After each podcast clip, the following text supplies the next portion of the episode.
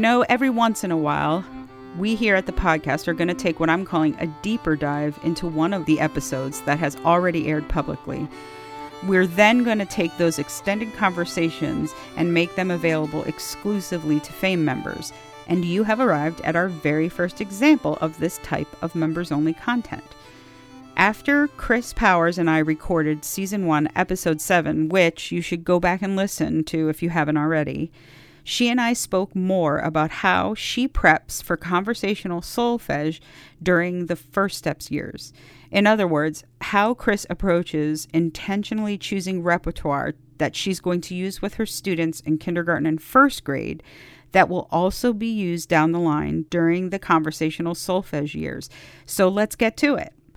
All right, so here we are again with Chris Powers, one of our dual endorsed FAME teacher trainers, First Steps in Music and Conversational Solfege, levels one and two.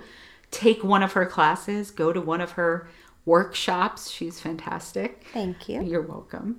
Um, we just did a podcast episode where we did a deep dive into how your school district and you and your colleagues decided to run concurrent units, tonal units, and rhythm units of conversational solfege.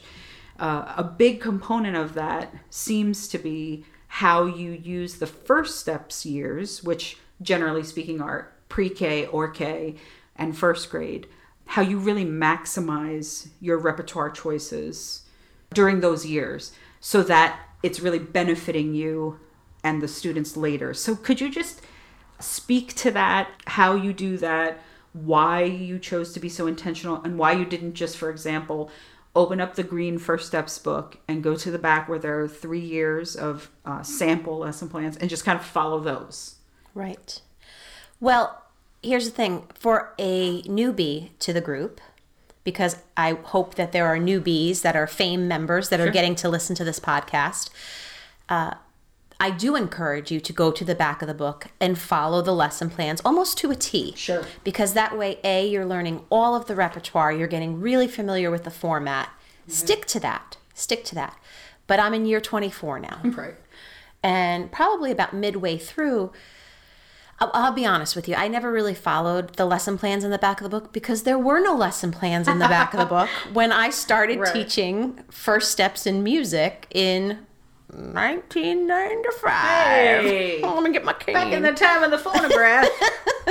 um, so basically, you, we were just taught how to design lesson plans that were tuneful, beatful, and artful, hmm. which were not words back then either. Right. Um, but they were. They were the lesson we were. We learned from John how to design our lesson plans with the eight-part workout. Sure.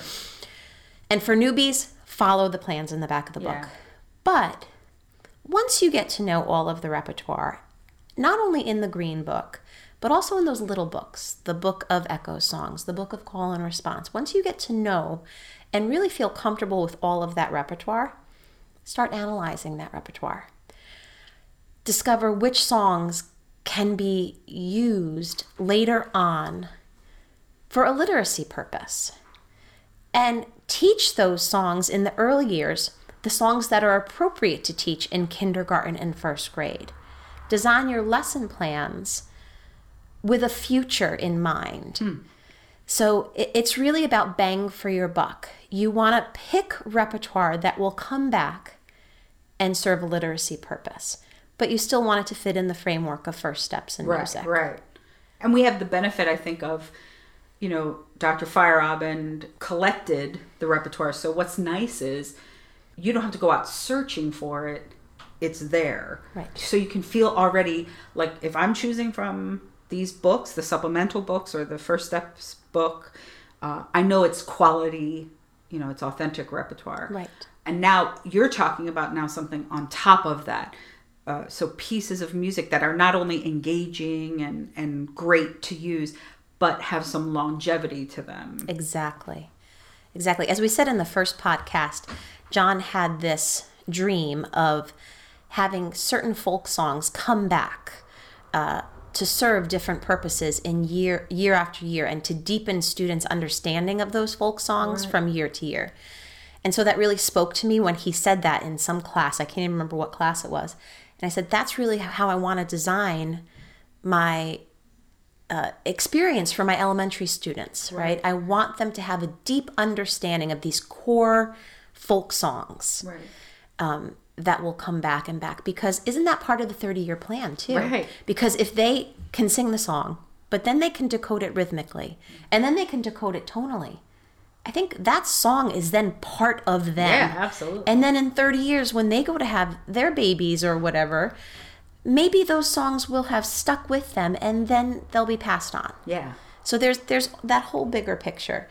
It does take some planning it does take a level of organization mm-hmm. that in my case is a bit obsessive mm-hmm. but really and we benefit so i thank you. Oh you're welcome. Mm-hmm. But i think the key is to really having a grasp of the repertoire and a grasp of both curriculums to be able to do the the deeper dive into right. the planning part of it. Okay.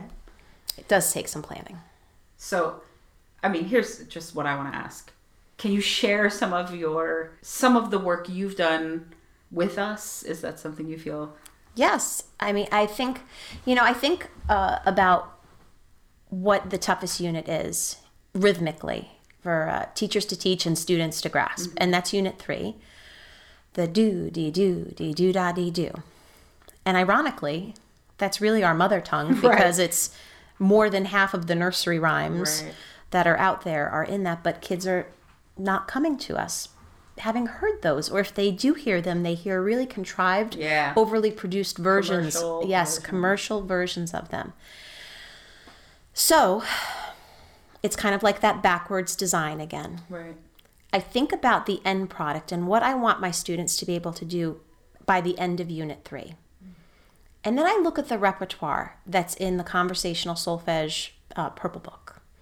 And i say but this song I can teach in kindergarten. Right. Or this rhyme I can teach in first grade. And so I really map out, I look at the entire unit and I say, these two rhymes would be great in kindergarten. Mm-hmm. These three songs would be great in first grade. And these would be excellent in second grade. So I try to map out what songs I want to be familiar, what rhymes I want to be familiar so that by the time my students get to third grade, they've got 12, 14, 16 songs hmm. for that unit that are familiar. Right. So what you're saying is you go to the purple conversational solfege book and you say, okay, I'm going to look at unit three. I'm going to go through every piece. And now um, I'm looking to see what's appropriate um, for my kindergartners, for my first graders. Because if I do that as part of the eight part workout, right, I know it's an authentic piece of folk music, it's a high quality piece of yeah. folk music, it's engaging, and they're doing it in first grade, say, now I have this really big bonus of I've given you this repertoire. When we get to unit three proper in conversational solfege, when you're older, we're just going to bring all these pieces, you know, that we learned a long time ago. Yes. Yeah. And in the Feierabend Fundamentals book, there is the special considerations chapter. Right. Um, and there's a whole section on Unit 3 where I actually list the repertoire right. that I use in each grade. Oh, so, or maybe it's not listed by grade, but it's all the repertoire that I use in the early years. Chop, chippity mm-hmm. chop, Humpty Dumpty sat on the wall. I mean, there's it goes on and right, on and on. So many. All of the pieces that you can use.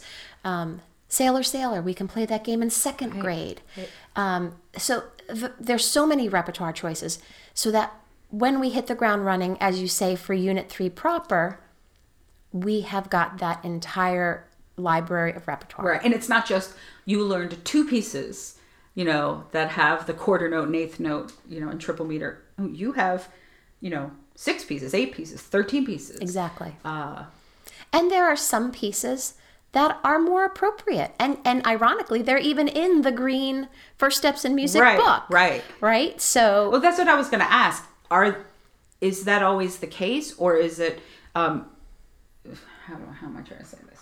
So if there's a piece that could be used from the purple book to in the green book years and the first steps years, it's is it always in the green book? Nope.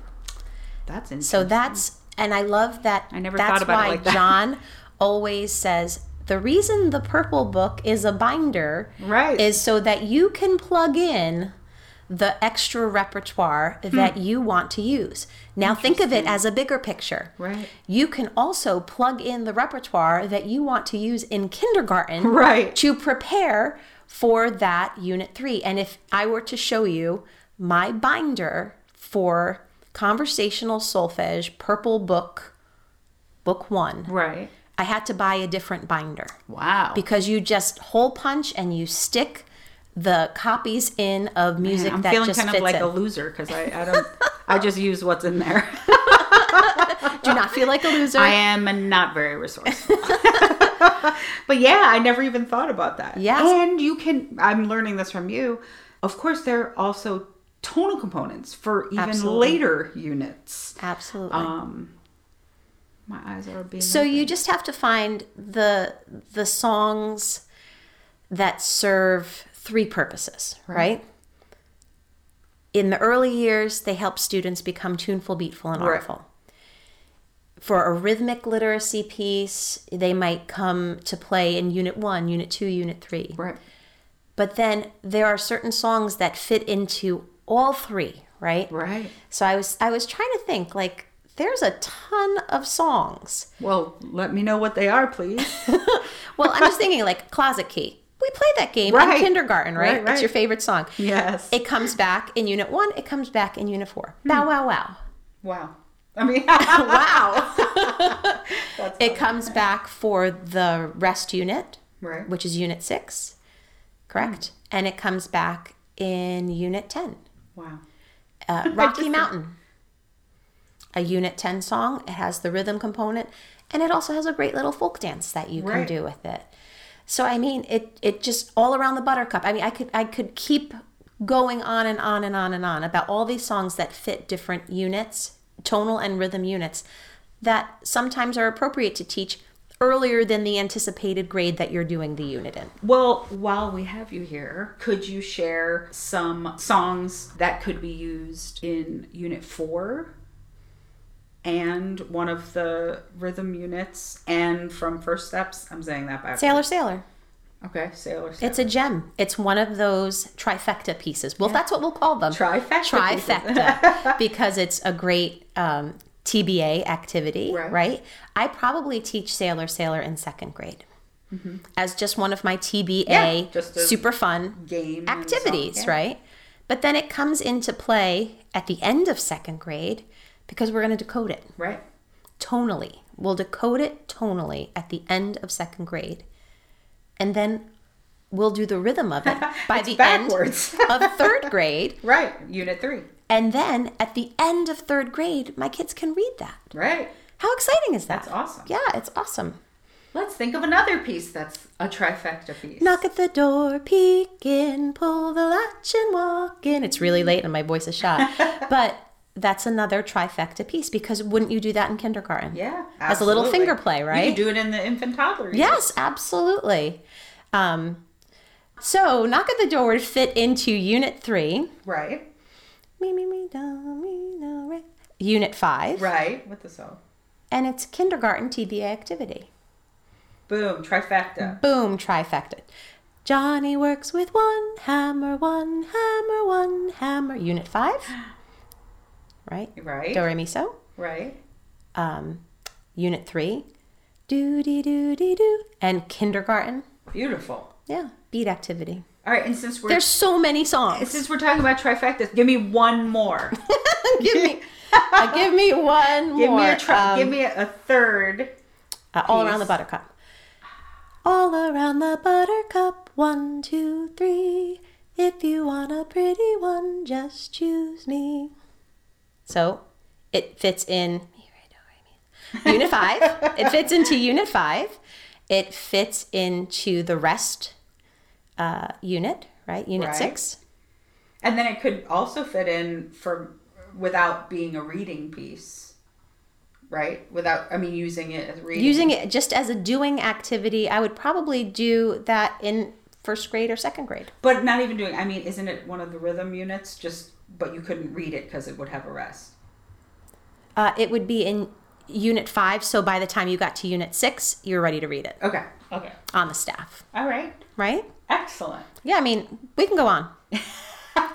but but we won't. We won't. But the bottom line is be intentional in your repertoire selections once you've kind of not mastered, but you've gotten comfortable with the eight part workout. Um, start looking at the conversational solfege book uh, and pulling out pieces and plugging it into the eight part workout Yes. because it's going to make your life so much easier. Why didn't I think of this before? what is the motto of my teaching? Why didn't I think of this sooner? Funny. um, so, is there anything else you want to say? You look like you have something else you want to say. No, I think uh, the only other thing is that I think the reason I don't follow the lesson plans in the back of the book is because I'm also a control freak and I want to I want to have Many people are like that. I think some musicians may be and I I think I want to have that flexibility of picking the repertoire Sure. that I think will engage my students. Right. You know your students. Yes, exactly. And and and the majority of the the pieces in the green book and and the blue uh, not the blue book the little books um are engaging they're wonderful Sure. sure. but i may just not want to do it in that particular order Yeah, I mean, I think that's the beauty, not the only beauty, but a beauty of this approach is Dr. Feierabend is presenting repertoire to you that you can use, but he never says you must use this. yes Rather, here um, is the approach and first steps is an eight part workout that is pretty specific. Plug in the repertoire that you believe is best, um, following these parameters. And the same thing in conversational solfege. There are 12 steps. Um, the one stipulation is if you're using it in this unit, it has to contain the musical idea.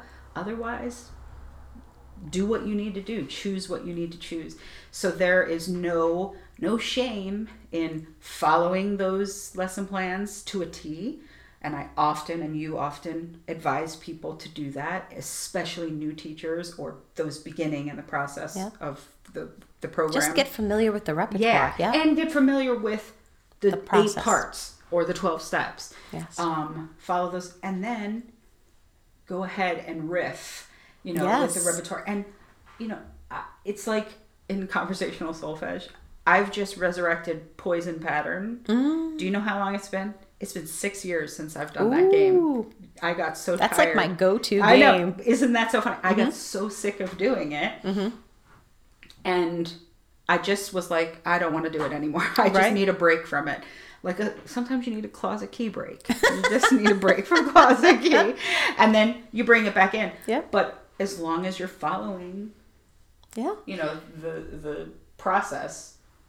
And look at the culture of your school too. Mm-hmm. Uh, if you have a large Hispanic population, plug in different songs that you know might be familiar to that culture. We have an incredibly large Japanese population Really? at our school. So I would say probably twenty five percent Wow. of my school. Um, How interesting. the students come from Japan. How cool. And they so stay. much great music. I know, and they stay for maybe about three years, and then they go back Hmm. to Japan. Usually, the dads work in New York City, Oh, and okay. uh, they work in finance. And we're so close to New York City; we're a suburb, so uh, they'll stay for about three years. So I really try to incorporate some Japanese folk songs, and believe it or not, I've learned a few from families That's here. So fantastic. and sometimes they just happen to fit into a unit, and I was like, "This is wonderful." So I'm gonna just record what you sing. I'm gonna Right. transcribe it. I'm gonna stick it in binder. right. I was just gonna say, and that's why the binder is so big. And that's why the binder That's is so big. So you just have to also look at the culture of your school and really tap into the nationalities, the heritage of your school as well. All right. Well, I think that But that's a whole other podcast, isn't it? we could go all day and all night talking about this. No, I and I appreciate you sharing this because I think it's just a great, um, easy. I mean, it takes a little bit of time expenditure, you know, on the part of the teacher to kind of look through. But once you've done that, you know, and you have this bank of repertoire that is not only great in the early years, but is going to help you and the students later. Right. It's just going to save you time Yes. um, let's call it a hack. This is a rep hack. A rep hack. I love it. You know why? Because I'm so hip. That's why. I talk like the hipsters. You do. And hey, we coined the trifecta. The, the trifecta. The folk song trifecta. well, thank you so much, Chris, for Thank being you. willing to um, share what's a lot of years of work with the fame membership and i hope that it helps a lot of people i know it's already helped me so thank you Thank you.